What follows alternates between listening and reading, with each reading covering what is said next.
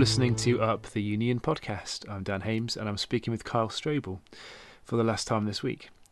Kyle, we've talked a little bit about spirituality and prayer.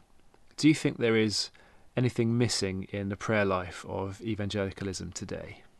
Yeah, you know, I think there, there's a certain praying, a certain mode of praying that often we'll call silent prayer. We could call it wordless prayer, although um, I, I, like silent prayer a little bit better um, for reasons I'll explain.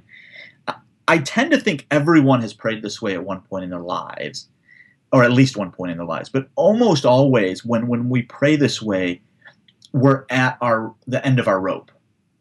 So either we have gone through a season of great trial, and we just we are just exhausted spiritually, physically, emotionally, and we come to God in prayer, and we literally just don't have words, and it's just it's kind of the, the posture in my mind is kind of hands open and just kind of a deep breath. Oh, God. Um, other times it's suffering. It is, we've experienced something um, so painful that we go to pray and, and we, we actually kind of go into prayer expecting to have words, but our words fail us. And you know, when, when we're given the Spirit um, in Romans 8, we're told the Spirit kind of resides in the deepest part of us with groanings too deep for words. And I think that's really interesting because, you know, our words were created for typical life by and large. And so our words don't really work all that well with God. And so we say we talk about God by analogy. Our words are kind of like pointers that point up to God. Well, it seems like our pain is so deep, it is so profound that even the words we have can't explain our pain at the core of us, where the spirit is. Our words can't speak meaningfully about the pain we have there. And when we when we experience some certain radical things in life, we become aware of the depth of our pain, and there are no words. There is only silence. And I think so. I think all of us at some time or another in our lives have experienced this kind of prayer. I actually think this is a kind of prayer that we should practice as well. Now, certainly not all the time, and even not maybe most of the time. But I think there is something incredibly important about, about being silent in prayer. And here's what silent prayer is silent prayer is resting in God's faithfulness over your own. See, one of the ways we manipulate God, and let's not be naive, we all try to manipulate God. We manipulate God using words. When we pray, we are often praying in such a way we think God will like. Right? We're trying to get our hooks in God. Sometimes we pray using almost magical formulas. So we start thinking maybe God will answer my prayer if I say it this way, right? And that's that's very that's kind of magical formula kind of praying. Yeah. Sometimes it's it's very pagan the way we pray, and so we kind of we come in prayer and we do a bunch of things like to atone for our sins because we think we can do that in our flesh, right? Like, God, look at all the stuff I've done. We start kind of talking about God, and we start making promises we're not going to keep. You know, I'll, I'll become a monk, you know, like Martin Luther did. And we start, I'll, I'll, I'll give more money to church, or I'll start volunteering more, right? We start doing that very pagan way to pray because we, we think that somehow we can kind of hook into God and kind of manipulate Him that way. In silence, what we're doing is we're refusing to use our words to get hooks in God. Now, there's a distinctively Christian form of silent prayer that I want to be attentive to because, of course, there's other religions and other kind of new agey kind of things that use silence in prayer. That's we don't we don't practice silence simply because it's good for us. Although you know modern kind of science tells us it actually is good for us, um, which is kind of just an interesting tidbit. That's that's not that's not what I'm interested in primarily. That's not certainly why we do it the reason why we enter with God in silence is, is ultimately faith.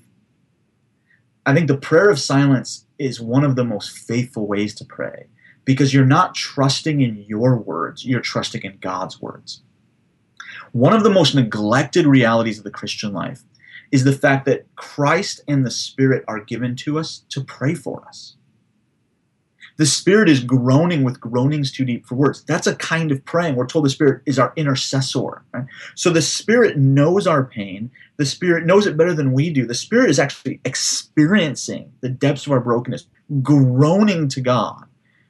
And of course, this, in Romans 8, the groaning there is compared to the groaning of the world.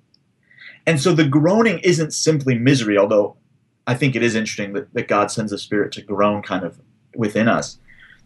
But the groaning is anticipating the future. So what the, the Spirit's groaning in part because of our misery, but the other part is because the Spirit knows what we're created for mm. and it knows what we're going towards. The Spirit, it longs for our redemption when every tear will be wiped away, when this pain and this misery will be healed and redeemed. And so the Spirit prays for us. The Son, we are told, is our intercessor. Of course, Jesus in Hebrews is portrayed as the great high priest. Again, in Colossians 3, our lives are hidden with Christ in God. We're caught up in his life, and he's leading us before the Father. So even in normal prayer, even when you're talking in prayer, that's not something you're generating, it's something you're entering into. And in silence, what we're doing is, is silent prayer is a silent way of simply saying amen to the son's to the prayer of the Son and the Spirit. We are we are resting upon and carried along by these prayers. And we're trusting that, Lord, you are groaning for me.